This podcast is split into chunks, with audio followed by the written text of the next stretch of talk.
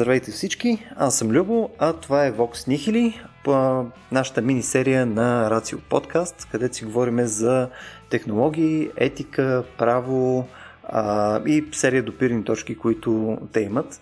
А, в момента това, което на нас ни е най-интересно а, да подхванам е темата за космическия буклук и съответно за пътуването, а, нали, космически туризъм тип пътуване нали, извън а, нашата атмосфера. А, преди да влезем в темата, само искам да вметна следното нещо. Благодарим много на хората, които ни подкрепят в Patreon. Вече имаме над 40 и нещо души. В момента записваме на 17 април, така че може между време да останали повече. Да, но а, ако този епизод ви хареса, както и ако като цяло ви харесва нещо, което ние правим като събитие, като епизоди и така нататък, чувства се изцяло поканени да се присъедините към тези 40 нещо души и да ни подкрепяте на каквато база вие прецените.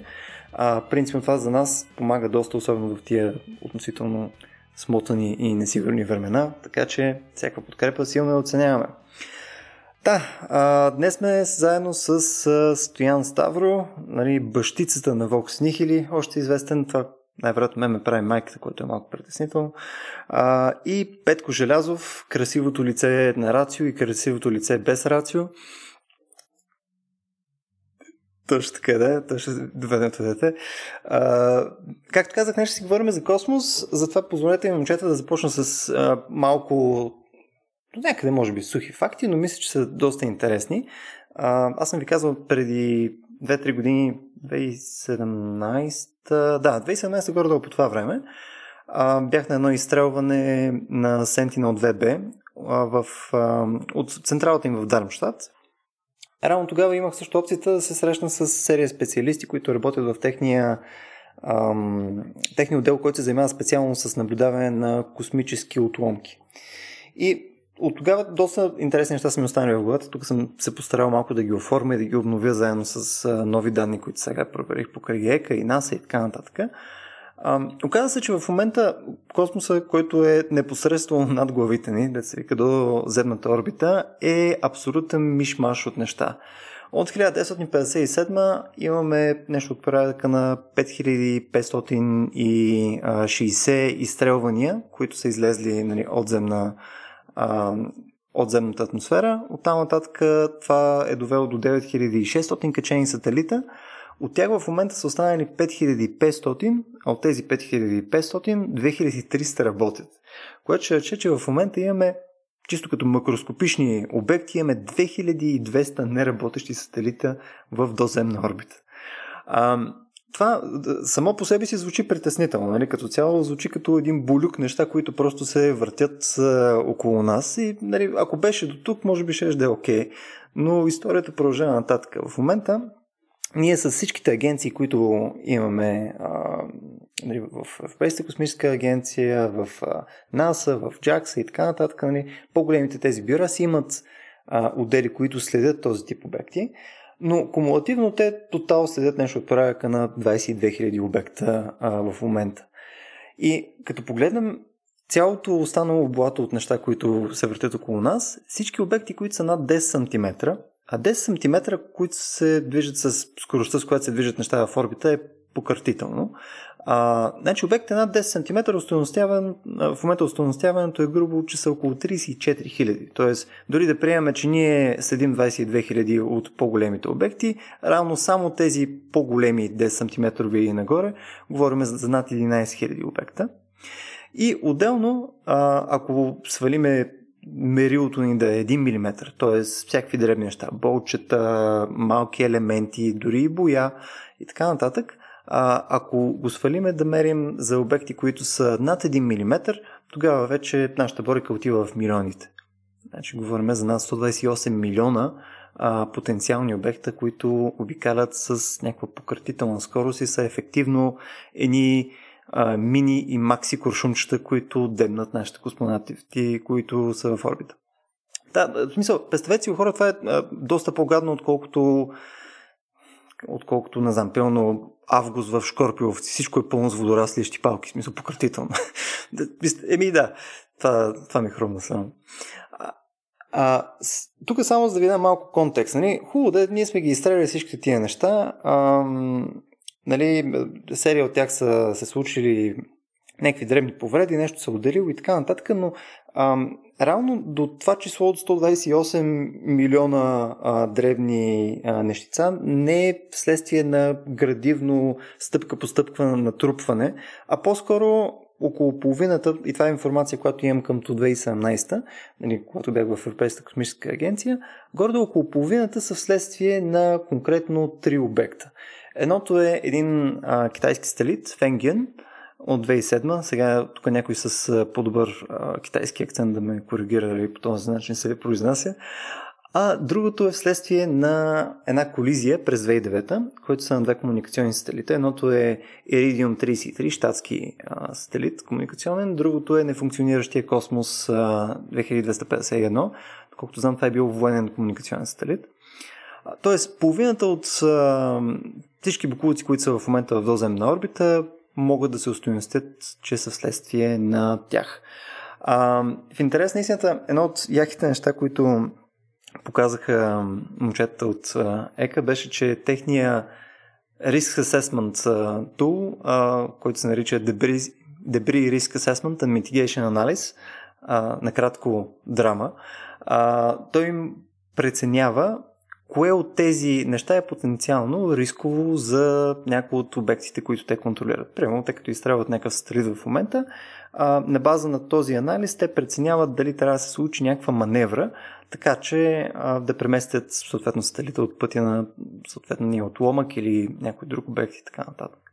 И този асесмент е доста интересен, защото те имат един прак, който е 10 на минус четвърта. Тоест, едно на 10 хиляди шанс да се получи някакъв сблъсък. Нали, ако е а, по-вероятно от едно на 10 хиляди, те трябва да предприемат някаква маневра, която е в някакъв съответен времеви пояс, който е гордо едно завъртане около земята на съответния обект. Трябва едно завъртане по-рано да планират орбитата си, за да може да, да избегнат сблъсък. Защо го казвам цялото това нещо? В смисъл, защо, защо съществуват също тия агенции, освен нали, да предотвратят потенциални такива сблъсъци? Нали, защо всички се интересуват от цялото това нещо? Ами, Както може да си представите, когато има толкова много обекти, които се движат бързо и някои от тях допълнително може да се сблъскат и да формират толкова много още допълнителни малки обекти, както се е случило 2007 и 2009, това потенциално може рязко да ескалира. Сега има една ам, има един ефект, който се казва Кеслеров ефект, който потенциално а, е тип каскаден проблем, който може да се получи, ако, а, ако да кажем, се получи а, някаква серия от сблъсъци, която до, доведе до всеки един сблъсък да генерира допълнителни а, последващи отломки. И в интерес на истината, в момента и това се надявам да поговорим сега с Петко и Състоян. В момента начинът по който това се следи, поне по моите наблюдения, е относително джугара-джагара. Сега, ако видим дори начинът по който ам, разчитаме на този риск асесмент за следене дали наши астронавти ще бъдат засегнати от това нещо на Международната космическа станция или някои от старите ще бъдат засегнати. Тук говорим с а, говорим за някакви шансове, които понякога са относително вероятни. Е, прямо през 2010 е имало едно на 40 шанс а, един от апаратите на ЕКА да се сблъска с друг апарат, който е бил а, сега тук нямам конкретно записано, но мисля, че беше а, обект, който беше а, отново щатски. А, и в този случай какво всъщност прави една агенция, за да предотврати този сблъсък. Сега, нали, във вашата глава подозирам изкачат с някаква серия организации, агенции, нали, някаква много тясна организация, където съответно а, хора да известяват неща автомагично, съответно нали, всичко се случва много бързо, безпроблемно и така нататък. Всъщност се оказа, че не е по този начин изобщо. А, в момента нали, по думите отново на един от специалистите, който беше в ЕКА, в момента напълно е вероятно, ако има такъв риск, примерно представете си Елън Мъск или някой от Blue Origin или проче а, частници решат да пуснат нещо в, а, в космоса, в момента те не е нужно да следват някакви много тесни правила и практически нещата опират до това някой от ЕКА да вдигне един телефон на някой от а, SpaceX и да се разберат с хора тук трябва да правим някакви маневри, защото ще стане сблъсък. И ако другия човек не вдигне, реално всеки трябва да се оправя поединично. Сега не знам за вас, но това за мен ми звучи просто несериозно. Не знам, Стояне, а, при тебе подозирам, имаш и ти някакъв контекст вече от гледна точка на институции. По какъв начин това е мислено и дали има някакъв проект проект а, това да изглежда по някакъв малко по-легитимен начин, отколкото това мишмаш в момента? Ами, всъщност, големия проблем е, че в началото, може би до преди няколко десетилетия, е господствала така наречената теория за голямото небе. Или може би, ако трябва все пак да разграничим небето от космоса, за големия космос. Нали? Космоса, който каквото и да правим, ние не можем да го запълним, така че дай да не се притесняваме за такива неща. Hmm а и просто да си правим това, което искаме и да вървим напред при освояването на космоса. И тази теория всъщност за първ път е била много сериозно разтърсена. Едва, забележете, нали, 10 февруари 2009 година, с един от тези случаи, за които ти спомена, сблъсъка между Иридиум 33 и Космос 2251, като вторият е бил мъртъв сателит от 93-та година, още пуснат на орбита и експлуатиран само две години, след което всъщност е бил на практика изключен. И тази среща, да я наречем, този сблъсък изобщо не е бил прогнозиран към посочената дата от никой на Земята. И всъщност в резултат на него са образувани над 600, а може би много повече отломки, въпросните отпадъци космически, които в един момент са алармирали а, световната общественост, че това не бе, този космос не е толкова голям и всъщност ние трябва да направим нещо като закон за движение по пътищата, само че нали, без пътища и не за движение, ами за летение и то са ни скорости, които на Земята ние всъщност не може и да си представим. Тоест, в един момент международната общественост е започнала да осъзнава много сериозните проблеми, които движението в космическото пространство и въпросните космически отпадъци създават. Като представи си 67 година е договора за космоса. Тоест, към момент на сключване на този акт, който в момента е, може би, единствения, така да кажем, че има задължително действие, доколкото един международен договор все пак може да има такова задължително действие, но с много голям обхват. Нали? Страните, които са го подписали, са над 100. Най-големите сили, всъщност, космически са вътре. Те са страни по този договор, но 67 година няма как просто този проблем, който е бил локализиран 2009 година, да залегне в някакъв нормативен текст и ние сега нали, да разчитаме на, на тази регулация. Разбира се, има а, една забрана за а, вредоносно въздействие а, така, върху околната среда, нали? Даже точната дума е на български вредно замърсяване. Нали, со, има такава разпоредба, член 9 от договора за космос, също така в договора за Луната, който 89 също има но той е с много по-малко обхват. Там са го подписали десетина малко повече държави и ги няма основните главни действащи лица в космоса. Така че четем единствено договора за космоса и там има единственото, за което може да се хванем, е именно предвиждането на това задължение или забрана, да го наречем, за вредно замърсяване и носенето на отговорност страна на всяка държава, ако прави такова замърсяване в околната среда в космоса, в открития космос. Сега въпросът е, че вредното замърсяване тогава се е разбирало съвсем различно. Радиоактивно, нали, свързано с някакви ядрени ядрени отпадъци и прочее, и прочее в космоса. Изобщо не се е имало предвид това, за което ти спомена като статистика включително. А, казах, нали, казахме, че 2009 изобщо при 10 на година започва този проблем с космическите отпадъци да се откроява самостоятелно. Поради това няма абсолютно никаква международна регулация задължителна, задължителна за страните. Тоест няма такъв договор, както има договор за космоса. Да Стояне, ако ми позволиш, тук искам да те репликирам по отношение на това, че нали, в най-ранните етапи на космическата ера не са така виждали как каква форма би могъл да придобие проблема, тъй като четех а, точно а, така генезиса на този въпросен космически договор от 67 година. А, и ровейки се малко по-надълбоко, открих един пократителен проект от времето на студената война, който всъщност поставя началото на а, в смисъл поставя този проблем с космическото замърсяване пред широката общественост или поне пред а, отговорните институции. А, ако ми позволите за този проект, искам да кажа mm-hmm. две думи, защото наистина, mm-hmm. наистина е пократителен проект, се казва проекта Westford. А, естествено, продукт на студената война, основният двигател и катализатор а, там са били а, военните изпълнене със съдействието на Масачузетския технологичен институт, нали, с MIT. А, като всъщност какъв проблем са искали те да оправят? Имало е притеснение, че а, тогавашните комуникации а, нали, между американските военни на глобално ниво са извършвали предимно по два начина подводни кабели и чрез така естественото отразяване на, на радиовълните от естествената ионосфера на Земята. Това са били двата единствени пътя, по които са можели да комуникират. А и това тогава се изчело, че е много сериозна слабост на комуникационната инфраструктура на щатите. И какво решават пичовете да направят? решават да започнат въпросния проект, който се изразява в следното. Изстрелват се 480 милиона а, малки медни иглички с размер а, от порядъка на, един, е, е, на около сантиметър и половина, всъщност точните данни са сантиметри 78 мм дължина, отново повтарям 480 милиона такива иглички, а, които биват изстреляни в космоса на височина от 3500 км а, и те в продължение на 3 години реално образуват една изкуствена ионосфера, която обгражда цялата планета. Като експеримента се оказва също изключително успешен, тъй като те успяват да, действително да използват тази нов, този нов вид инфраструктура, за да, за да комуникират помежду си, реално репликират естествената ионосфера на Земята по изкуствен начин.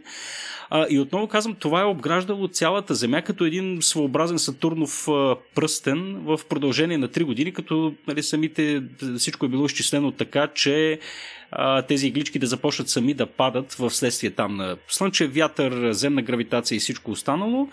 А, и, а, и да, в един момент в началото на 70-те години тези иглички вече започват да падат. Те съответно не биват особено повлияни от поради малкия си размер те не изгарят в атмосферата и около милиони, стотици милиони малки иглички започват да се посипват върху повърхността на Земята, като огромна част от тях падат върху Антарктида.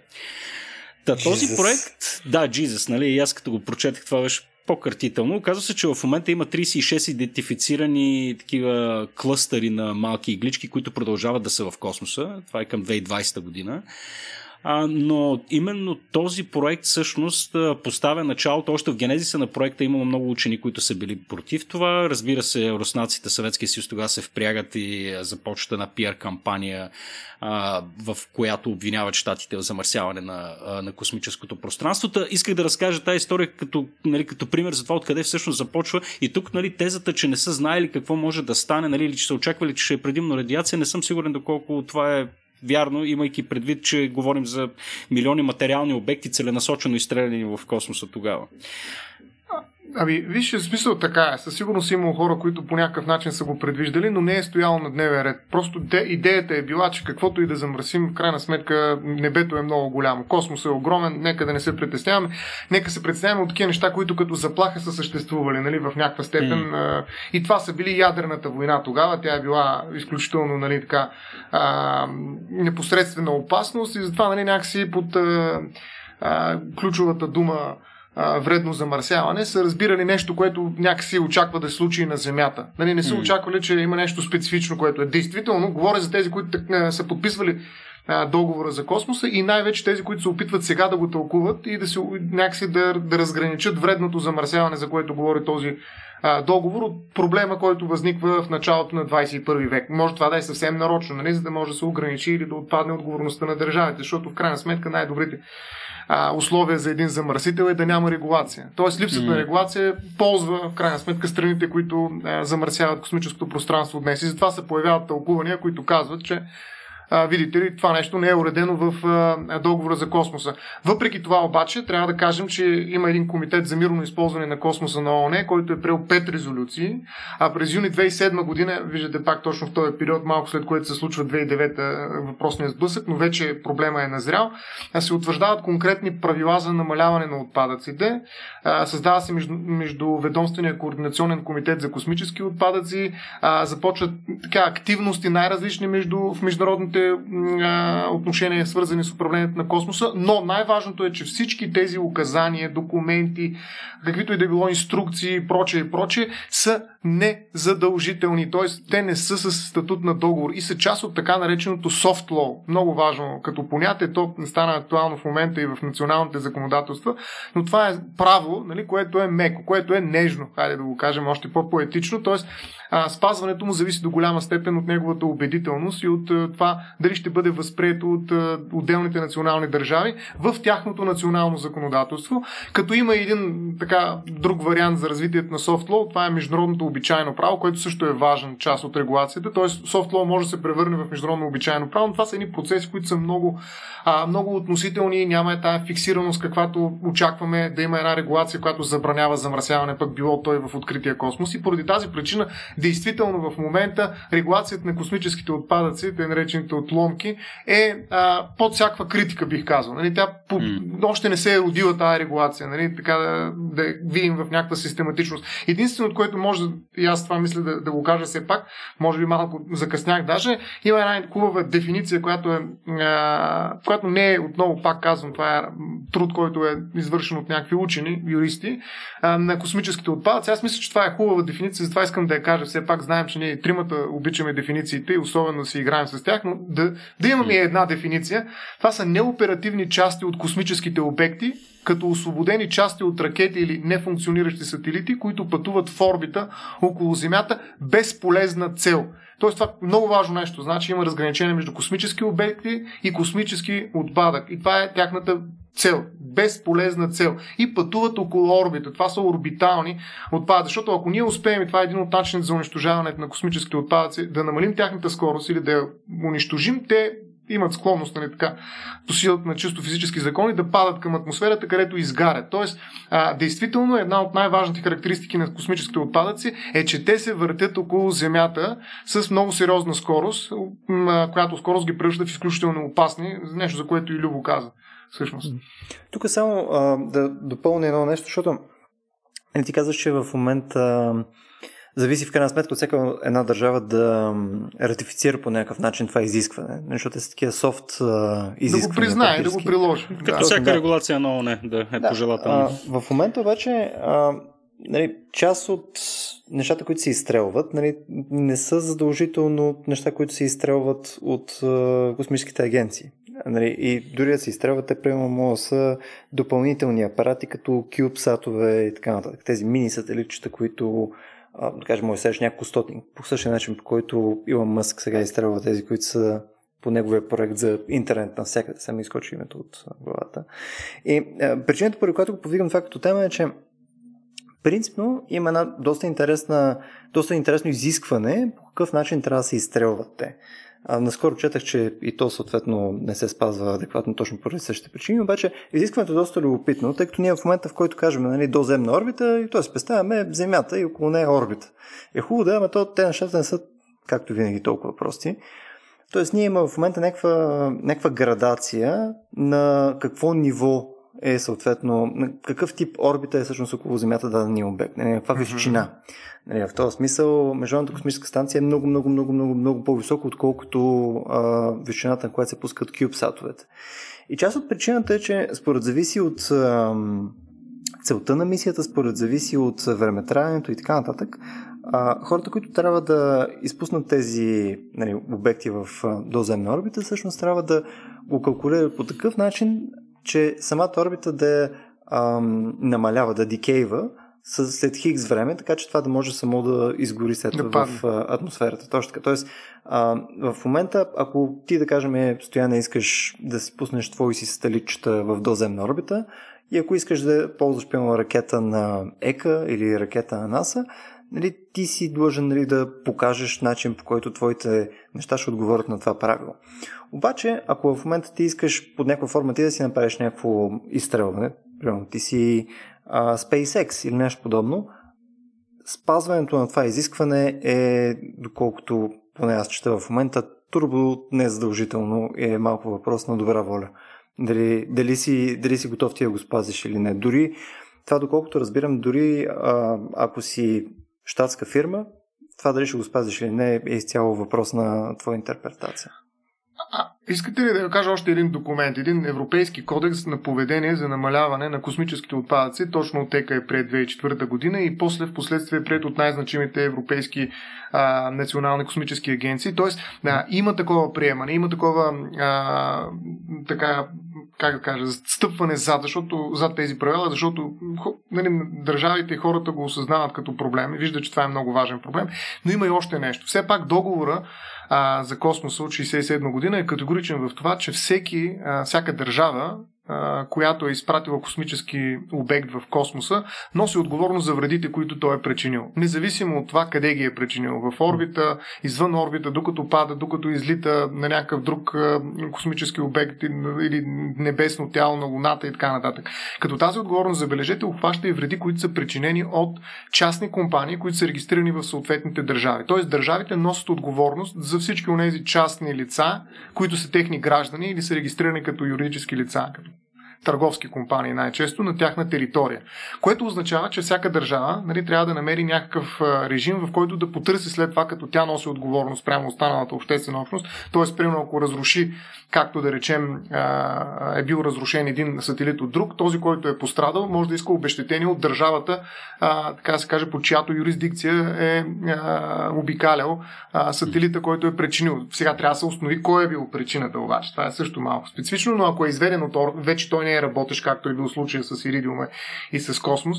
Нали, това е ясно кой е вредо, така да се каже, вредопричинителя. Тогава държавата, която, пак казвам, е с юрисдикция върху този обект, носи отговорност, независимо, че тя не го притежава, е собственост на частна компания. И оттам държавата в собственото си национално законодателство е длъжна да предвиди определен режим. Тоест, при какви условия пък тя може да търси обещетение от тази компания и да вземе тези пари, които тя така или иначе е платила на другата държава за причинените от нея вреди. Тоест, има някакъв механизъм, той е много по-общ. Пак казвам, той е а, свързан с най-различни други хипотези, не точно с космически отпадъци, а, но в крайна сметка той по някакъв начин оказва въздействие върху държавите и те възприемат а, определени правила, по които да регулират а, а, във вътрешното си, националното си законодателство, това не е международно а, право, а, определени условия, на които трябва да отговарят а, тези, които искат да отидат в космоса. И това е така. В смисъл, тук почти няма държава, която да няма много сериозни регулации, но те са в рамките на съответната държава. Това е така нареченото национално космическо право. А това, за което каза Любо за орбитите, е много важно, че всъщност се разграничават две много, много специфични орбити. Едната е ниска околоземна орбита. А, нали, тя е примерно около 200 до 1200 км. Това е височината й. И там нещата са много раз, различни. Тя се води и за базо, защото оттам след това се изстрелват за нагоре други ракети и проче. Но там, там нещата, как да кажа, са като че ли по-голямо е пространството. Нали, тая теория за голямото небе е окей, но движението е различно. А, има много, много а, параметри, които са много трудно управляеми и наистина следението им е много сложно. Но има една друга много важна орбита, наречена геостационарна, която орбита е, е ключов ресурс.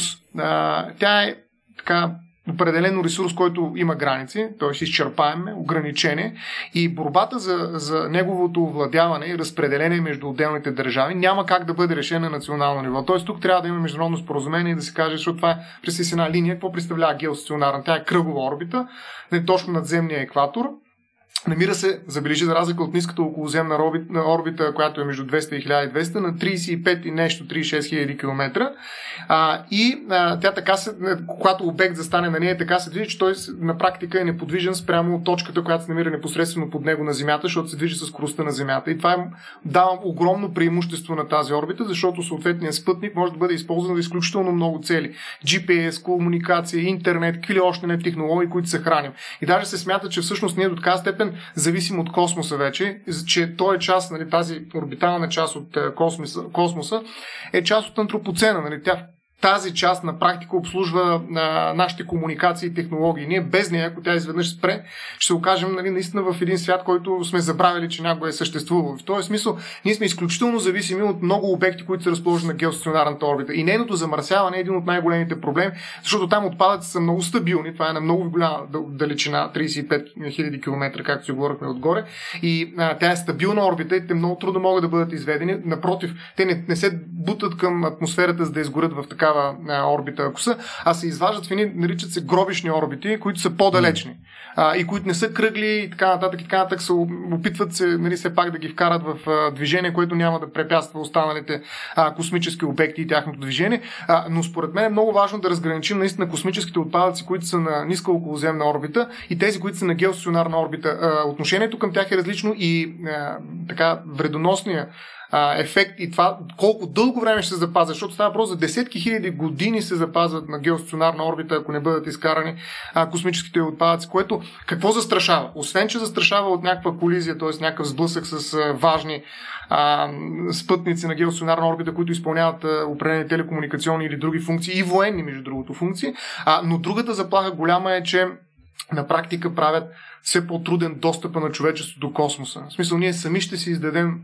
така, една заповед за, и то физическа, чисто фактическа, да не можем да напуснем планетата Земя, защото ако наистина много букуци се натрупат в орбита около Земята, много трудно ще може да изстреляме безопасно нещо към космоса. Тоест, а, този, а, и за който и ти спомена ефект а, за Кеслеровия ефект, а, на Доналд Кеслер от 88 година а, за първ път формулиран. А, много интересни интервюта има самия Кеслер, между другото. А, този ефект всъщност застрашава космическото бъдеще на човечеството. Тоест, две са опасности. Опасност за обществото и неговата технологичност, така каквато я познаваме сега, и опасност за космическото бъдеще на човечеството. А, и тези опасности всъщност се реализират на две места. На ниско околоземна и на геостационарна орбита.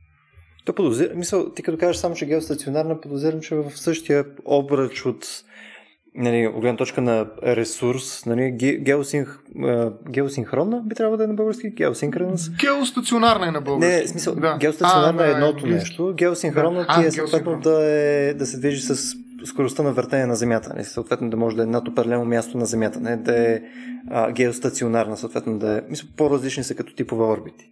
Идеята ми е, че подозирам, че и това също е с лимитиран ресурс, защото и то беше на 35 км височина. Ами виж, забележи в Конституцията на Република България, член 18 или не 3, виж какво пише. Държавата осъществява суверенни права върху радиочастотния спектър и позициите на геостационарната орбита, определени за Република България с международни споразумения.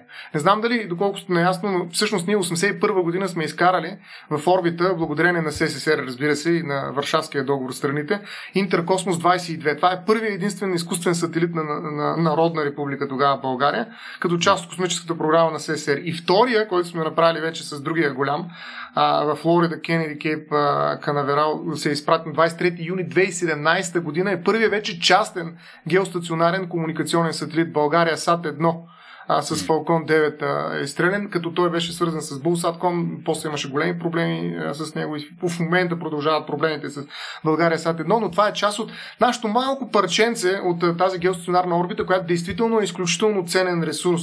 И всъщност а, а, битката за него, ако се изпълнява на, на базата, който първи постигне и завладее, той остава там, а, на практика ще ощети страшно много държави и цялата геостационарна орбита ще остане за пет а, държави, което нали, и техните компании, нали, частни.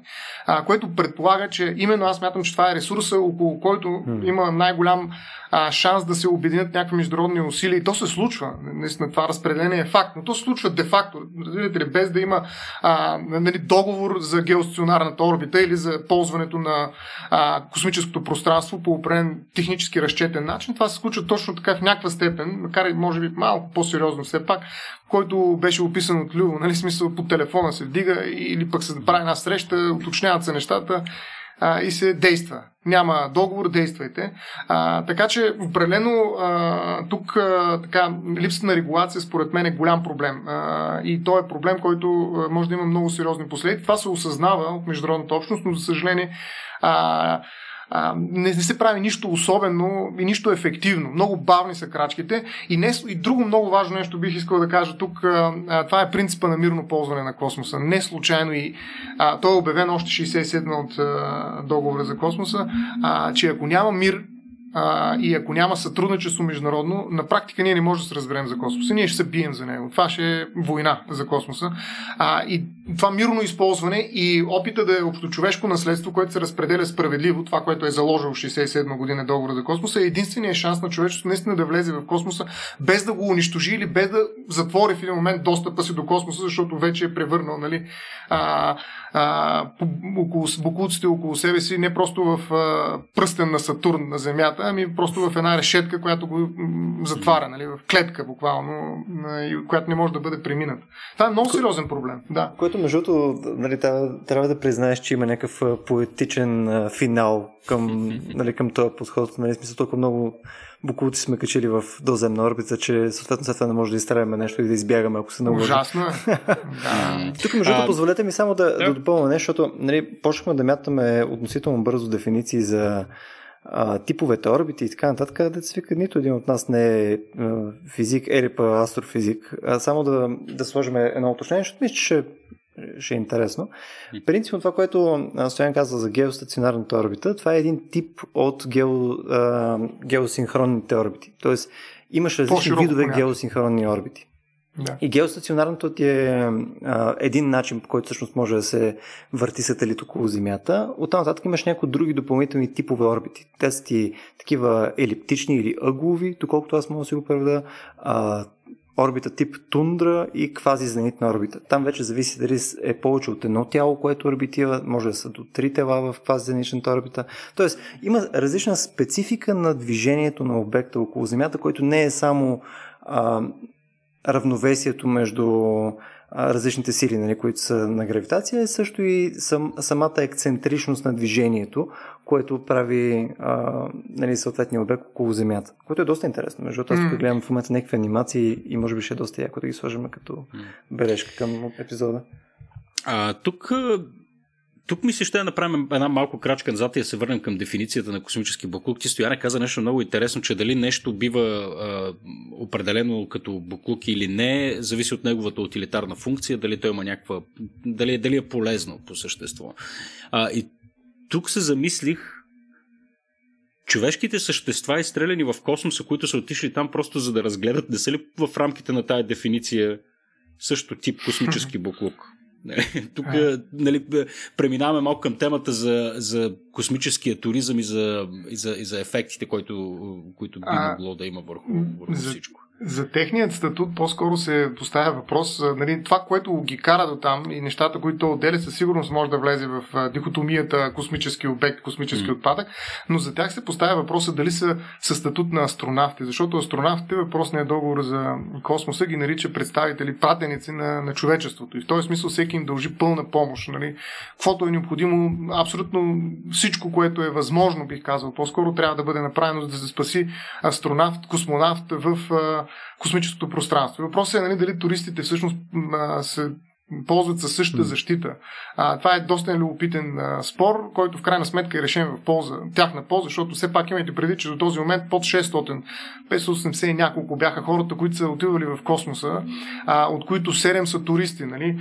А, толкова малко са туристите.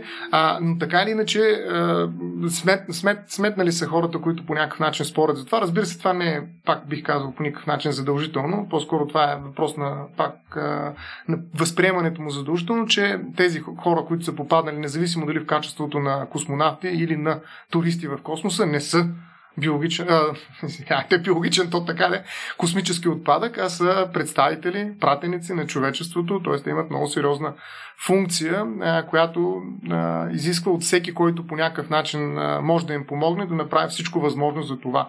Но а, туризма е един от начинът, по който виждаме потреблението, как се превръща в а, в генератор, в производител на отпадъци.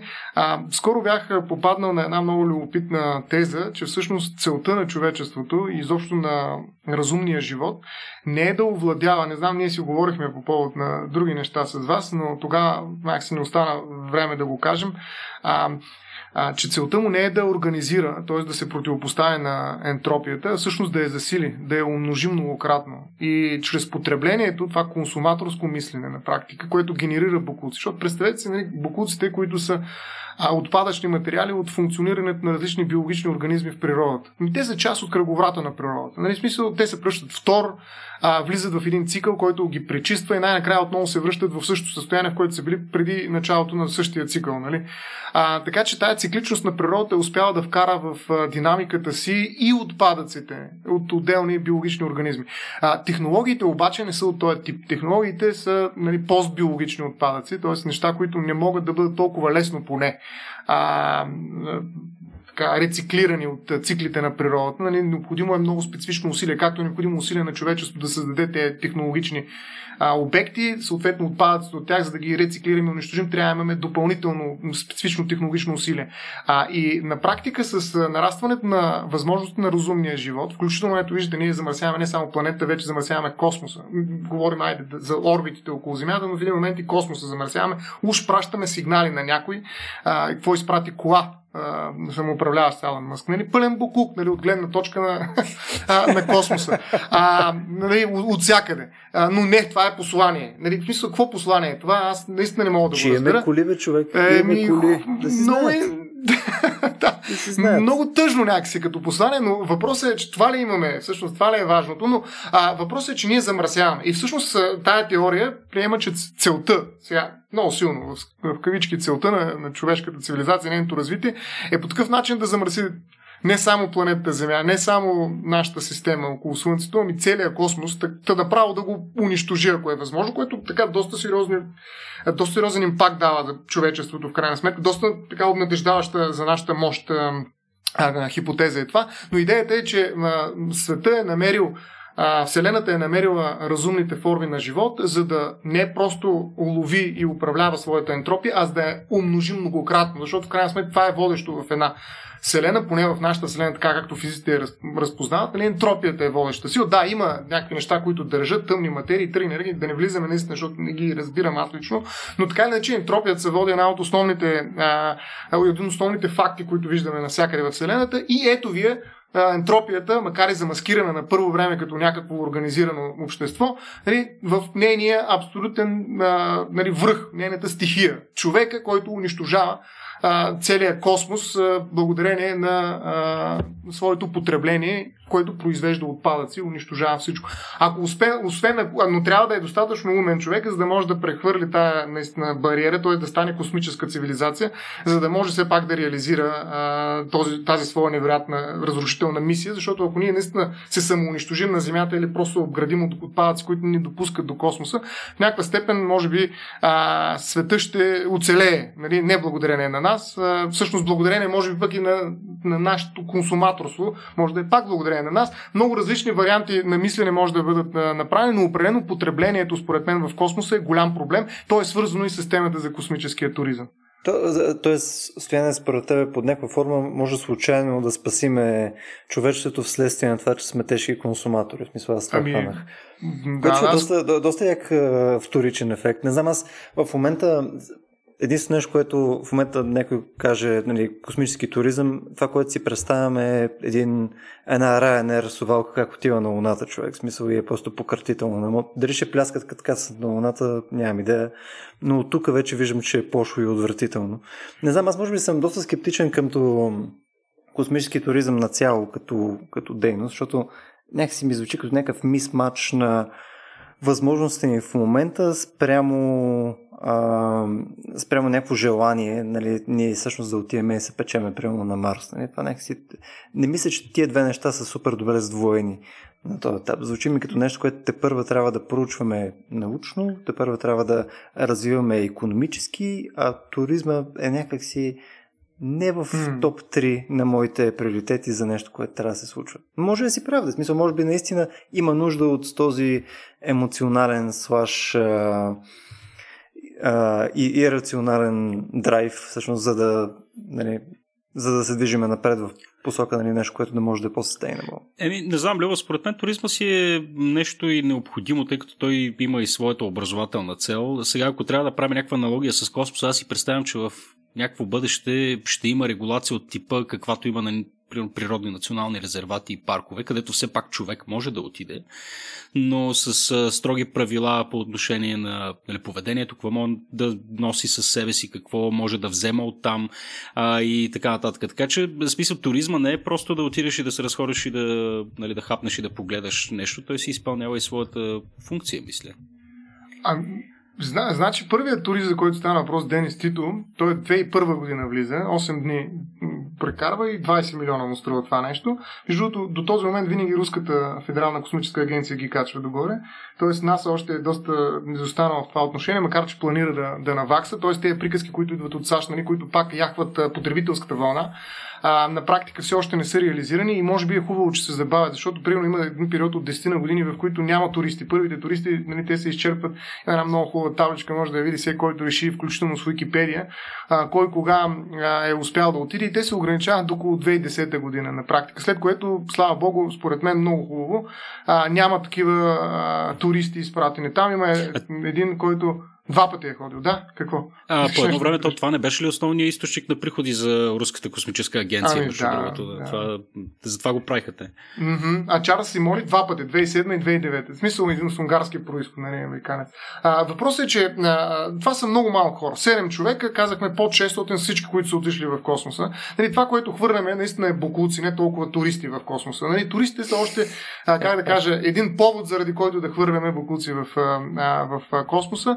А, но а, проблема според мен а, е, че има много сериозни а, така, последици за екологията. Изстрелването на всяка една ракета. Представете си, имаше едно, имаше, четах едно изчисление, какво ще стане, ако има хиляда полета годишно, да речем, на туристи, а, защото идеята е това да се превърне в индустрия. Не просто 7 човека, нали, качили Еверест. Не, не, просто всеки път, когато решиш, плащаш си, даже се опитват да ги намалят до около 200 хиляди, до 300-500 хиляди, зависи на каква височина, разбира се, защото те има и различни форми на туризъм. Има един, който е подорбитален, друг орбитален и прочее, в открития космос.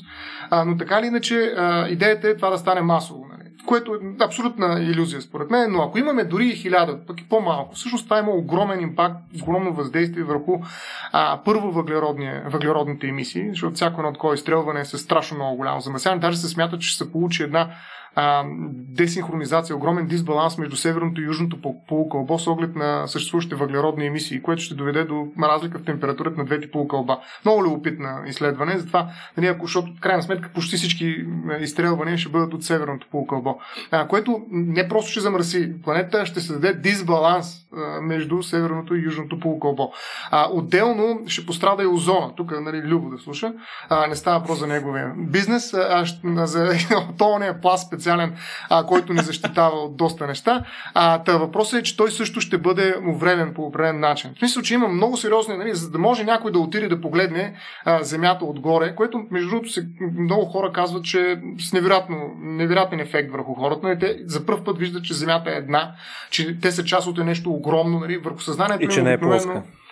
Да, това е ясно, но, но въпросът е, че те спират да, да мислят за конфликтите между хората, за политическите войни и така нататък, изведнъж разбират, че ние сме нали, едно общо нещо, което трябва да, да се държи заедно. Нали, смисъл, този ефект сигурно е уникален, нали, то е сигурно някакво религиозно буквално преживяване. Но въпросът е, че а, за да може някой да го направи, то кой? Мили, милионерите, милиардерите на Земята, а, всъщност ние трябва да платим по една жестока цена. Наистина жестока цена, за да може някой да ходи нали, а, и да, да става пратеник на човечеството и по-скоро на, на, на неговото увлечение по потреблението, нали, защото туризма е, особено в тази форма, макар че той иска огромна подготовка. Нали, не е въпрос само за парите, на през специално обучение има такива а, регулации, между другото, в държавите, които изпращат.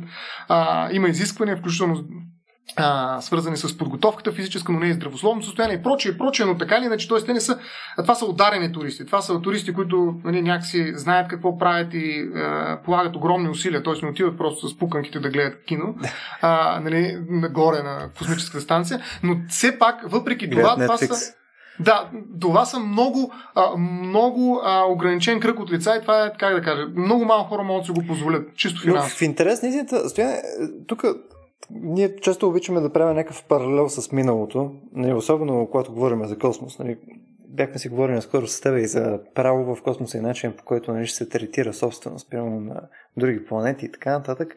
Тук, между другото, паралел с миналото, нали, включая античността и средновековие и така нататък, е доста видим. Сега, кой по дяволите всъщност е бил турист а, по време на Римската империя или прямо по време на, те да знам, мисъл, 13 век, да кажем. Нали, били са отново хора, които са имали безкрайно много средства. Нали, били са хора със сигурност от висшия ешелон на обществото и съответно това е струвало безкрай пари. Тоест ние в момента виждаме също нещо, което се повтаря. В момента ти да отидеш в космоса също струва безкрай пари. Нали? И отново ти трябва да си в някаква такава клика, която може да си го позволи. И примерно преди може да си представиш, че също това може би е нанасяло някакви пократителни вреди. Примерно защо са пътували хора в античността, да кажем? Ами, примерно, за да видят някакви други градове или да видят някакви животни, които не са виждали и така нататък. Което може да си представиш, че не е било без последствия. Нали? Ти взимаш сувенири, нали? това може да са били дори и хора? Нали? които си харесваш не? на, на, на твоята почивка. Така че, не знам, мен много ми харесва тази цикличност, която е в а, нашето общество, че това отново може да го видим за пореден път, че нещата са случвали по някакъв начин преди. Бе, честно казвам, мен се струва, че туризма е изключително и само съвременен феномен. Аз не знам в античността някой да е пътувал просто за да види тигър, тъй като mm. пътуването обикновено е включвало месеци, преминавайки през опасен, непознат терен. А, смисъл, оттам всъщност произлиза думата пътешественик. Това е mm. принципната семантична разлика между двете понятия. Туристи сме ние днес, а, нали, където разлика между хотела в София и хотела в Ханой а, няма. А, а тогава са били пътешественици пар екселанс. С месеци Ето, пътуваш с муле и така. Всъщност, основната прилика с текущия ни, текущата ни идея за туризъм ти е, е за това, което буквално в момента реших да си гугълна, защото съм такъв тип човек. А, нали, най-изходното нещо е от 17 век, нали, където всъщност нали, тогава а, нали, такива distinguished особи нали, са решили да ходят на пътешествия из Европа, да кажем. Това е най-близкото нещо, което може да кажем, че е тип, а, тип туризъм. Другите неща наистина не ти приличат на туризъм, но просто имат сходни характеристики. Примерно отиват поради някаква причина, някакъв пилогримич, примерно. Да, точно, точно така. Mm-hmm. Да, или примерно отиват, защото те да знам, има нещо, което е много интересно, не е получила някаква информация от някъде в Месопотамия, отива да го видя това нещо, защото е супер важно за неговата идентичност като човек. Нали? Не е било баш отивам за пека на плажа някъде. Ама проблема къде е, че освен цената, която те плащат, всъщност тук в момента цената, която се плаща за да се изстреля, нали, не просто е 20 милиона един, един космически обект, за да разходи някой в космоса, а е цена, която плаща екологията на цялата Земя. Нали, споменах ефекта. Нали, нито един от тези а, аналози в исторически план не са водили до увеличаване, да речем, с 1% на въглеродния а, отпечатък, да речем, на човечеството. В смисъл, че става просто за просто не са, са измерими а, екологични а, последици. Тоест, а, аз смятам, че това не може да се разпределя по този начин. В смисъл, който може да си позволи 20 милиона, може да си позволи да вземе, примерно, 0,01% от а, озона на, на, страна, на, на планетата Земя. В смисъл, че тук има една друга втора цена, която се плаща от всички, която категорично не се включва в 20 милиона, които притежава човек, който решил да стане турист. Също за мен, действително такава цена и въглеродния отпечатък, знаете колко регулации има, съществува и със всеки един полет на самолет във въздушното пространство, което е различно от космическото. И може би по повод на дроновете, които ще дойдат в един момент, ще си говорим за небето, е, единото европейско небе, разликата между въздушно и космическо пространство и така нататък, но днес нали, този разговор ще го оставим на страна. Но а, там имаме регулации, които казват, се опитват все пак нали, отново екологични регулации, а, по някакъв начин да, да ограничат този въглероден отпечатък. А, а, а тогава, когато говорим за изстрелване в космическо пространство, въглеродният отпечатък е огромен. Нали, смисъл, не са, не са измерим. И той се извършва не за да се осъществи някакво движение на стотици хиляди милиони хора, нали, както е примерно пътник потока в рамките на въздушното пространство, а за 7 туриста, или за, айде, за 100, или за 1000. Нали, смисъл, огромно е въздействието. И аз искам да кажа една друга аналогия обаче. Нали, тя казва... Само стояне, стояне преди да, влежа в тази да. аналогия, само искам да, да, да те зачекна за едно нещо. Ти каза, че примерно ти го си позволиш 20 милиона, а, не влиза в тази цена събестоеността, която ти е на твоя там carbon footprint. Хубаво е обаче да приемем, че нали, се формира друга цена, която всъщност 20 милиона плюс хикс, като хикс е всъщност събестоеността, която е на този carbon footprint. Да кажем, че имаш вече нова комплексна цена. Нали, ако човека плати тази цена, според теб тогава би било окей. Okay. Не. Защото Тоест, това е... аргумент е разграничен цената, от цената. Да, не, не, защото то е включено в цената, т.е. как да последици, то не е цена това нещо. Нали, цената, която плаща, тъй като това е ресурс, който е невъзобновяем на практика или е възобновяем в такива периоди, че на практика ние не можем да го усетим. Нали. А, поколения напред а, хора ще бъдат засегнати от това, което е а, коствало на човечеството двама човека или 100 човека или 1000 човека да отидат да видят Земята от а, някаква, примерно, а, ниска околоземна орбита. А, тоест, а, това, което на практика струва, макар че това не е цена, която той плаща и той не може да плати такава цена, никой не би го продал това нещо, това бъдеще на не само нашето поколение, не на хората, които живеем в момента на планетата Земя, на много други поколения след нас, а, ние не можем да го продадем. Това е един ресурс, който не, е разпоред... не, не можем да се разпореждаме с него. А, и от тази гледна точка аз смятам, че това е цена, която никой не трябва, че тя е скрита част от а, онова, което струва да изпратим един турист в космоса, но това е нещо, което никой не може да си позволи а, да даде за 20 милиона, пък и за 200 милиона, пък и за 2 милиарда, милиарда не би го дал. Защото не сме ние те, които трябва да се разпореждаме с бъдещето на нашите деца и внуци. Защото наистина тук резултатът е огромен. И аз това пак се връщам към тая нова, защото ти казваш, наистина има исторически. А, има завладяването на Америка. Ще прочета само един цитат от една книга на българин Цветан Тодоров, Казва се завладяването на Америка въпросът за другия. Има и на български преведена. Той е българин, но във Франция основно пише и не се занимава а, има едно единствено изречение, когато нали, той разглежда изключително интересна книга, да видите как всъщност европейците са взели ресурсите и на практика са, нали, не са отишли там като туристи, те са отишли като завоеватели, но, но са взели ресурсите и са на практика унищожили цялата Америка, така каквато са я заварили. А, едно изречение. Получителната история на завладяването на Америка показва, че една от причините за победата на западната цивилизация е нейното превъзходство в човешкото общуване но и че това превъзходство се е утвърдило за сметка на общуването със света. Тоест, ние нямаме, и това под заглавието е въпроса за другия. Нали, въпроса за другия, включително и за природата, ако щеш, нали, макар че нали, Светан Тодоров много по-тясно разглежда другия. А, но тук специално използва думата света и общуване. Тоест, ние не можем да разберем, че сме част от една огромна екосистема, а не просто част от самите себе си, или пък някой друг, на който трябва да платим нещо, за да получим нещо. А ние сме част от една екосистема а, и всички наши действия в крайна сметка рефлектират върху нея. И ако там в тази екосистема настъпи определена промяна, тя директно отива не само върху нас, но и във всички от нея, които ще дойдат след нас. И, и, и точно това комуникиране с света, с неговата цялост, което уж било ефект от това да погледнеш Земята отгоре, а всъщност липсва на всички, които тръгват с желание да станат туристи в космоса. Нали, това има някакъв парадокс, който показва, че не е точно това мотива им. Мотива им да са първите. Това е ясно. А, както искат първи да качат Еверест, или кой си връх и така нататък. А, но, но това, то е стремеж, който действително е, може би, характерен за човечеството и довел до много а, победи на, на човечеството. А, в крайна сметка ние сме стигнали тук точно защото някой е решил да бъде пръв, за да остане като пръв. А, трябва да бъде по някакъв начин сменен, защото а, вече размерите, в които рискуваме за да станем първи, са много големи.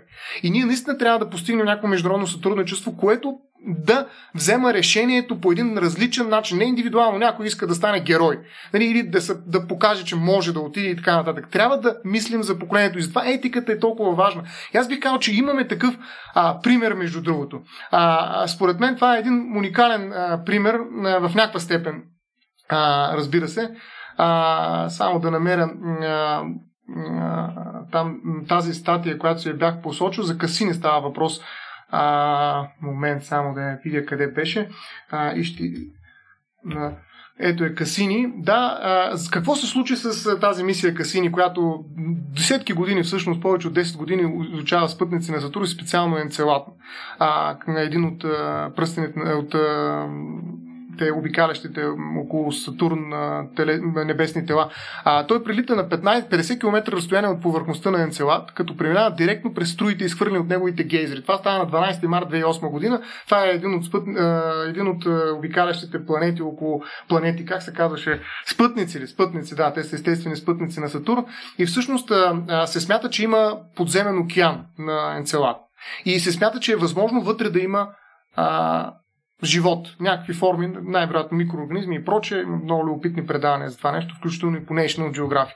А, и тъй като се опръсква от тая вода, самия Касини станцията, а, космически обект, който е изпратен, на връщане учените решават, за да не замърсят чужди светове, включително луни на Сатурн, или да ги пренесат на Земята, да го унищожат.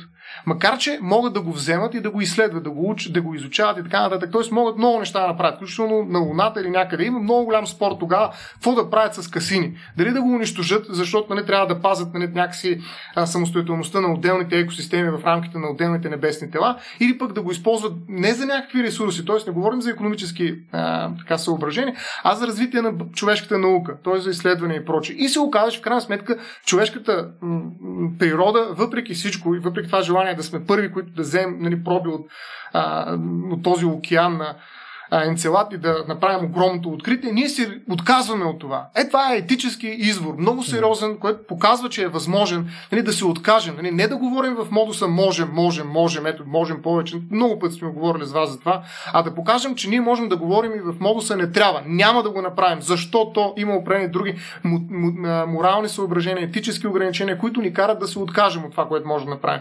И аз смятам, че това е нещо, което трябва да възпитаваме като не изцяло като альтернатива, а като противодействие на потреблението. Потреблението е другата форма на туризма. Тоест, ние преди да развим туризма, нали, трябва наистина да се научим на, на екологично мислене. И тук не говорим за нали, въпросния женски глас, който покори световното човечество нали, с обвинението към от тези поколения, младите към старите, за това, че всъщност те направиха нашия свят, който ще живеем а, ужасен, защото не се отказаха от това да потребят. А говорим наистина за едно планирано, внимателно преодоляване на това желание да потребяваме, включително и преживяване през космическото пространство пространство и в рамките на качеството си на космически туристи.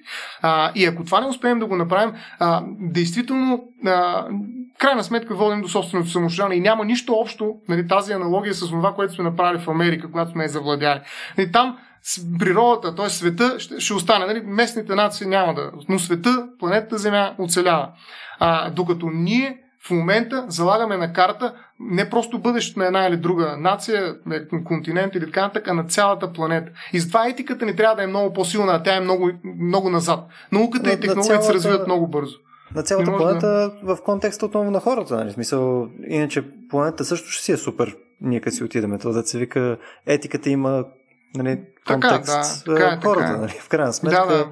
След 10 милиарда години, тук пак ще си е страхотно. Нали? Тук ще има някакви други двуотробни страдни същества, които щъкат нагоре-надолу, нямат ракети и те си прекарват страхотно.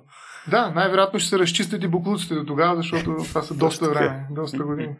Не знам, Стоян, според мен ти си е, една идея по-голям оптимист от мен от гледна точка на това дали може да се промени нагласата ни да сме консуматори. Според мен това е изцяло нереалистично, mm. но пък и своеобразната характеристика, която ни прави пък хора. Мисъл, поне от моя гледна точка, ние в момента съществуваме и имаме нещата, които имаме вследствие на това постоянно желание да имаме неща, да правиме нещо, съответно да, да, да изпитваме допълнително удоволствие от, от генерираните ни блага и така нататък. В смисъл, това постоянно търсене на нещо Ама отгоре. това е възпитание. Разбираш, това е вкус, не, който сигурен, се е градил по някакъв съм човек. Според мен е еволюционно. В смисъл, поне това, което виждаме, примерно и от нали, просто примати и така нататък. Те не са доволни само с, с това, което просто имат. Нали, те винаги искат да имат повече. Ще едат, докато не повърнат. Къде, нали? ма ето разликата, че ние не сме примати и имаме етика за разлика от тях. И това е нашето оръжие. Разбираш ли, смисъл, разума, нали, рациото, дето непрекъснато говорите за него и нали, някакси от а, не случайно Вокс или има за цел да вкара етиката. И тук, между другото, много важно място, където да го кажем, е всъщност, че разума е такъв, нали, се различава от приматите именно благодарение на тая втора част, втория си компонент на етиката си. Значи ние можем да се спрем, можем да не направим неща, които искаме и които цялото ни тяло желая. Нали? Това, това, тая потребност да я наречеш еволюционна, да потребяваме, т.е. да консумираме, да задоволяваме потребности, най-общо казано, да ги презадоволяваме, защото се страхуваме, че може би утре няма да можем, всъщност е нещо, което разума може да промени. И зависи от посланието, зависи от политиката. Когато ти развиваш една научна област, да речем, а, ти не можеш да развиеш без етика. Защото ако изпуснеш етиката, онзи, който наричаш ти примат, всъщност се превръща в учен. Ама учения примат е ужасно нещо а, нали, той говори с някаква екзалтация за космическия туризъм, нали, което за мен направо е страшно, а, нали, без да знаеш всъщност за рисковете и за етичната страна на, на това, което прави технологията възможно. Тоест, а, за мен разума може да оцелее, иначе наистина това ще е примат, който ще се самоубие в един момент а, с своите технологически играчки, а, или просто ще се зачерпне космическо бъдеще и всяко бъдеще и ще се превърне отново в примат. Нали, нищо, че е имало някога разум. А, но ако искаме този примат да стане някакси сериозно, наистина наистина устойчива космическа цивилизация, тя трябва да, а, тази цивилизация, този примат трябва да развива а, своето технологично бъдеще заедно с етическата си отговорност и ангажимента, който поема. И това означава, че политиката, економиката, всичко това нещо, което в момента е страшно силно, но етиката, заедно с цялата хуманитаристика е, е пълен маргинал, нали? а, в някаква степен отстрани. Дай да чуем сега нищо, някакви празни приказки, Vox Nihil, нали, и прочее и така нататък. Но всъщност нали, това нейно положение е на причината днес да имаме проблем с космическите отпадъци. Нали, а защото е, да. економиката, само, технологиите, да. науката е на първо място. Нали, дайте да заземем космоса, да видим новите светове, да се преместим, човечеството оцелее. Няма да оцелее човечеството без етика. Това е просто абсолютно съм категоричен. Значи само благодарение на етиката ще оцелее този примат, който е успял да открие толкова много неща. Защото ние не сме просто примати, ние морални същества, личности, които знаем как да се ограничаваме. И ако това не го възпитаме, ако това не го превърне в нещо ценно, аз мятам, че все повече учени го разбират, все повече учени, особено хора, които занимават с космически отпадъци. Нали, ако това не го направим и не направим пълновластен, пълновластен, пълновластен участник етиката в решенията, които се взимат, не просто правото, говоря за етиката, mm-hmm. в решенията, които се взимат нали, в рамките на науката, ние нямаме бъдеще. Науката няма бъдеще. Тя трябва да го разбере това нещо. И тогава Тоест, нали, ти е, че етиката не, може да идва на, етиката не може да идва на деца вика на втори транш. Не може първо да сме казали това го можем, правиме го и сега да видим как ще ами настигне да, етиката, така че да го правим. Точно, тя няма да настигне. Тя няма, няма да може да го настигне и всъщност ще е твърде късно като го настигне. Ето, ако ние в момента наблъскаме още 10 по 10 толкова отпадъци, които имаме, никаква етика не може да оправи вече. Нали, смисъл, да, трябва да от нови технологии ще влезем в въпросния синдром, който каза на Кеслер. Не смисъл, в един момент ще почнем да пращаме технологии, да оправят други технологии и ще стане една верижна технологична реакция, в която на практика ще се лишим от космическото си бъдеще, защото нямахме етика, когато трябваше да имаме така. А, а всъщност, аз, аз съм частично съгласен с тебе. А, мисъл, тъй като същия въпрос може да го поставиш не конкретно само при космически отпадъци, а може да го поставиш не, практически на всички в момента граници, които са на науката. Нали, може да е изкуствен интелект, може Точно да е а, биоинженерство, може да е серия различни неща, свързани с репродукция и така нататък. Нали, на, на всяка една стъпка ти имаш някаква доза етика и много често нали, част от обществения разговор точно ти е в посока това нещо. Ели, ели е това нещо, което трябва да направим, дори да можем, ели е това нещо. И принципно според мен това е малко въпроси на на, как да ти кажа, на, на натиски от двете страни. Сега, примерно, до момента, може би, наистина а, желанието ни е просто да може да направим нещо и съответно силата на наука и, и просто възможността е била много, по, а, много по-шумна, отколкото а, гласа, който е бил на етичното общество, така да скажа, mm. смисъл на, на философия и така нататък. Може би сега в момента започват лека по лека да се балансират. Не знам. Единственото нещо, което пък от моя гледна точка обаче е полезно да се има предвид, че в крайна сметка всяко едно нещо има и цена. А, сега, примерно, какво им предвид по това нещо? Ти нали каза, че конкретно цената, която а, този човек, който иска да бъде турист в космоса, нали, който иска да плати, а, нали, по никакъв начин не може да изплати а, нали, всъщност дълга, който е към бъдеще поколение, тъй като това не е лесно възобновяем ресурс, така нататък. И с това нещо съм съгласен. Но по същия начин а, мога да кажа, че неща, които ние забавяме също в следствие на това, че не искаме да обърнем внимание на етиката, също това забавяне има своеобразна цена. И примерно ако при космическия буклук, нали, това е по-скоро в другата посока, нали, т.е. колкото по-бързо успеем да стигнем до някакво съгласие, че това неща се реши максимално по-рано, за да не стане зле в серия други сфери, ти е точно по обратния начин. Нали, серия неща свързани с лекарства, с разработки и така нататък, може би в момента забавяме вследствие на нашите етически проблеми. Тоест и в, и в двете посоки го имаш това като, като казус. И само с това ще завърша, че а, нали, според мен тази диалектика, която се получава, нали, етика срещу, а, срещу възможност, не е срещу, наука с, и така какво? С... Не е срещу. Това е идеята, че не е срещу, а с. Това е взаимодействие. Разбираш, това не е противопоставяне. Да, в смисъл аз не, може, би, може би грешно се изразявам. Нали? Просто този, този диалог, който се случва mm-hmm. в момента, нали? А, нали, може би наистина те първа в момента почва да изглежда като истински диалог, а не като нали, любимото мое изречение, нали, серия диалози нали, и надвикване в нали, собствения си бъбъл. Да. Точно така. Да. Точно така, и това е Vox Nihil. А, аз искам обаче да покажа още един а, проблем, между другото, който е поставен. А, наистина, а, може би има моменти, в които етиката се държи твърде консервативно, но трябва да говорим всеки път а, конкретно, специално за лекарствените продукти. А, смятам, че има достатъчно механизми, макар че това е съвсем друг разговор, да се усилят, mm. да се забързат неща. Там е свързано с предпазване, защото а, може да има невероятни последици, ако не мислим, ако просто действаме. Нали, това е идеята на, на разума, че той първо мисли и след това действа. Но мисленето включва нали, не просто как да го направя, а и защо да го направя или да не го направя. Тоест има мисленето включва етичния компонент вътре в себе. Това е част от а, рационалността. Абсолютно а, категорично е така. Изпуска се много често. А, но виж, примерно, ако искаме да се върнем, защото виждам, че отиваме към края на разговора ни, а искам още едно а, нещо да спомена, а, специално с туристите, които в един момент а, могат да се оказват и пирати. А, много любопитни етични анализи има. Между другото, ето вижте пак етиката как ви предлага варианти. Да, които не може да си ги представите на първи а, прочит. Защото се казва каква е опасността. Между другото, а, каква е опасността да пуснем нали, частните компании да се занимават с това нещо.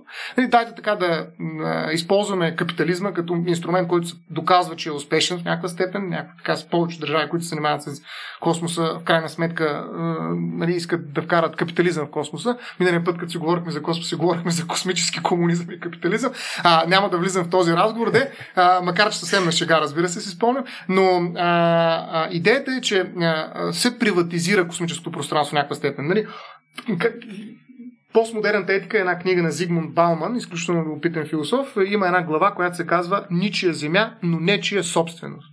А, много ми хареса това заглавие, няма да влизам не, че имаме време, макар че е много любопитна книга, пак казвам постмодерна етика, изключително интересна книга на Бауман, но а, ето забележете, имаме едно ничие пространство, не е точно земя, което обаче става нечия собственост. И има голяма опасност нали, тези хора, които ще бъдат пуснати в момента, които са лицата, така рекламните на космическото бъдеще на човечеството, а, и които са хората с големите пачки пари, а, на практика а, да се превърнат в а, така, първите барони на космоса.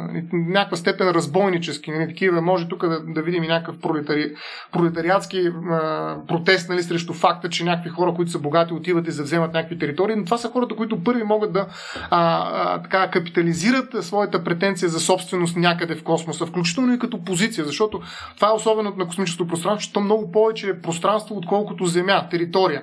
И там достъпа до определена точка, фиксирането в определена орбита, нещо за което си говорихме, е определящо. Не е точно да имам някакво парче земя по землен имот и да си имам собственост върху него, да си построи къстичка, а забележете, нали, трябва ми орбита, трябва ми траектория, трябва ми точка на геостационарната, за да мога да седа и да гледам точно определен фокус нали, на Земята и прочее и прочее.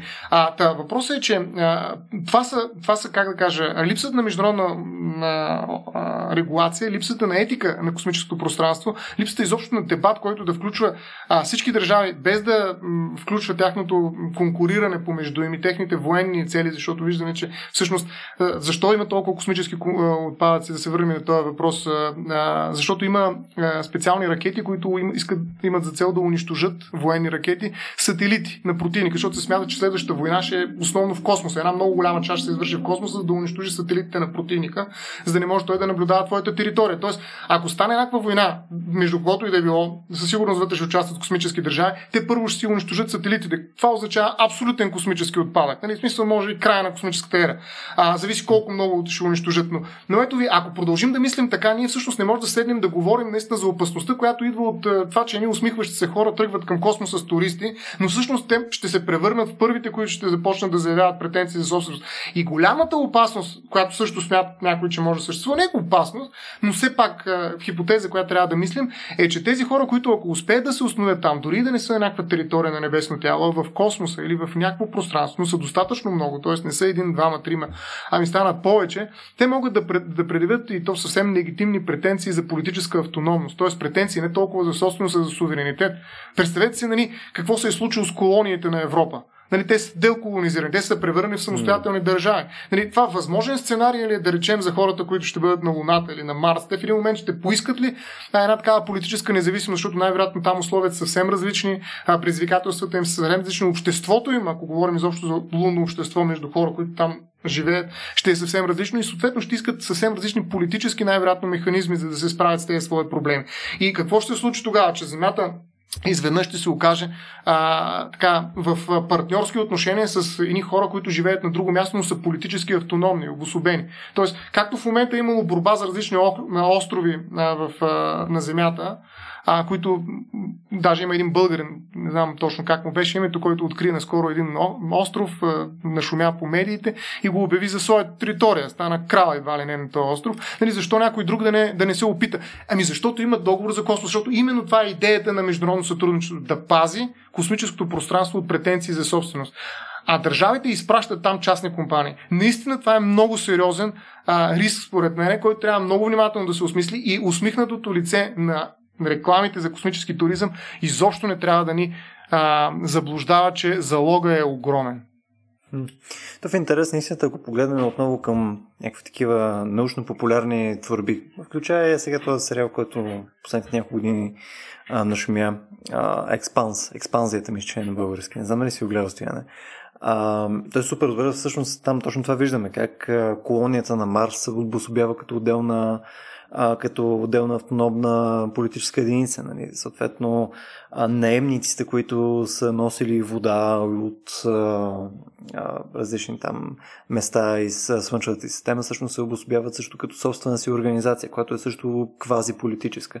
Мисъл, според мен, ако ние наистина ставаме някаква форма на космически пътуваща а, нали, единица, ние със сигурност ще имаме някакво допълнително разделение. те се вика, това го виждаме, както и ти казаш, исторически. Почти винаги в момента, в който нали, се обособи а, нещо, което е далече от центъра на, на управа, нали, било то било то Америките, било то нали, провинции, да се викаме, даже може да видим и Римската империя в момента, в който става прекалено голяма, тя по някое време също се разделя. Отново вследствие на натиски, нали, политически военни и така нататък, но нали, очевидно е много трудно да запазиш контрол върху нещо, което е доста далече. А дефиницията на далече, примерно, ти ако имаш база на Марс, това е доста далече. Там говорим за години ти да можеш да упражниш контрол, ако да кажем някой създаде едно космическо възстание.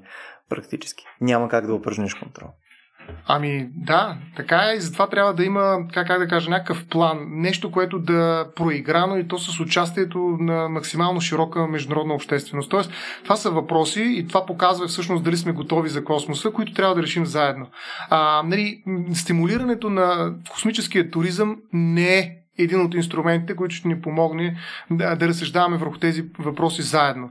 А, той е изключително индивидуален. Виждаме 7 човека са го направили, дори да станат 100, отново дори да станат 1000, ще са някакъв абсолютно минимален процент от човечеството и всъщност те ще преследват някакви съвсем индивидуални цели и мотиви, които по никакъв начин няма да са свързани с необходимостта от едно такова обществено обсъждане на бъдещето на човечеството в космоса. А, така или иначе, бъдеще, което ние очакваме. И аз мятам, че ние трябва да го направим предварително но ако на други места правото може да си позволи да изчака, а и да види какво ще се случи, да прецени, тъй като риска не е толкова голям. Няма, кар че има места, където е голям и там то се намесва, но ето точно такъв е настоящия случай. А, просто риска е много голям, залога е огромен и ние не трябва да допускаме моженето да изпревари трябването. Тоест ние трябва да мислим предварително и това, затова не е дарен на разума, за да видим различните хипотези, да ги обсъдим, а, да видим рисковете във всеки един от тях, да преценим какво е съотношението между тях и да търсим решението, което е най-балансирано и да отправяме правилните послания към хората. Защото а, друго нещо, което казват етиците на космоса, а, е, че тъй като липсва право и ние няма къде да отворим някакъв, някакъв документ, в който да прочетем кое е вярно и кое не е вярно, кое е правилно, по-скоро и кое не е правилно, а етиката е нали, наистина поставена на страни, ние трябва все по-често да говорим с децата, защото най-вероятно те ще са хората, които ще взимат тези изключително важни въпроси на бъдеще, защото тогава моженето ще стане още по-силно. И те трябва някакси да са възпитани както екологически за запазването на Земята, така и за самото космическо пространство. Тоест, те трябва да знаят, че това са въпроси, които не са въпроси на потребление или на конкуренция, на война и на ресурси, а са въпроси на мирно изследване и ползване. Там ние трябва да, да се смирим. Наистина трябва да бъдем едини. Ако ще излизаме навън, трябва да го направим заедно. Ако не можем, по-добре да седим. И аз в някаква степен съм, дори в някаква степен, така как да кажа, А, колкото и песимистично и цинично дори да звучи, ако ние се провалим, това ще е по-добре, може би. Защото може би ще дадем шанс нали, да мине известно време. Тоест, хубаво е да се забавим с а, нашите космически мисии, за да се дадем шанс наистина да потърсим тази заедност, която ни липсва и която според мен е ключова, за да продължим а, по-дълго и устойчиво в космическото пространство. Иначе просто преждевременното изваждане на, на човечеството с всичките му противоречия и небалансираности, които ги виждаме в момента на Земята, а, мисля, че никой няма да има полза от това. Стояне, точно, точно се притесних, че ще завършим с нещо пекарено позитивно. Нали, как да. Нали, как децата да са ни нали, научени на добро, на съжителство и така нататък. Я накрая казахме, бе, всъщност по-добре, по-добре сега да се провалиме тук да измъртени хора, ами, отколкото. Нали, ами ако не сме способни. Със сигурност в, в, в, в темата на Vox Nihili продължаваме, нали, в духа на Vox Nihili продължава завършваме Dark, както винаги. А, аз предлагам да приключим за днес, тъй като отново се вживяхме с а, над час и нещо. А, едно от нещата, които много ми се иска евентуално за бъдещи епизоди да обсъдим, между другото, е а, какъв е подходът всъщност през който ти виждаш, че може да, да водиме този разговор като цяло нали, между научната общност, между хората, които имат възможности това да го направят, между хора, които имат конкретни притеснения и обществеността. Мисъл, а, нещо като как бихме mm-hmm. могли да създадем нещо като фреймворк, на база по който всъщност да водим тия разговори. Тъй като ти в момента, нали, като казваш, нали, трябва да говорим с децата си, трябва да поставяме тия въпроси нали, с много по-висок приоритет, някакси, а, това е също като тези а, директиви, които в момента ти чуваш, че са пожелателни. Много ще е хубаво, ако го спазвате това нещо, само, че никой не е нужно да го прави, нали, тъй като това е въпрос на натиск и сила и така нататък. Тоест, въпрос на поколение е, в някакъв степен, да. Да, ами, виж, според мен ще е интересно да поговорим за тази тема като отделна тема също отделно, защото това засяга почти всичко, което ние искаме да говорим. И космоса, и а, биоетика, и серия други mm-hmm. неща, които Той е принципен са... въпрос. Да. Точно така. Точно така. Знаеш, че аз харесвам принципни въпроси. Mm-hmm. Добре, ами, между другото, тук що Петко ни напусна, тъй като се оказа, че той трябва влиза в още един кол. А, подозирам, че е нещо свързано с разпети петък, тъй като днес е 17 април. Да му пожелаем късмет, не знам какво сме му планирали. А, и също, а, мисля, че сега отново е момента да благодарим на всички хора, които ни подкрепят в а, платформата Patreon. А в patreon.com slash вече имаме над 40 нещо души, които са решили да ни съпортват под една или друга форма.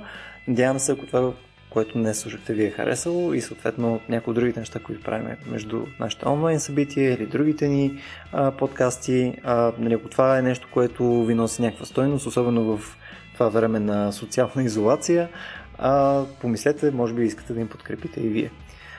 От нас мисля, че е горе до това и а, до следващия път. До нови срещи!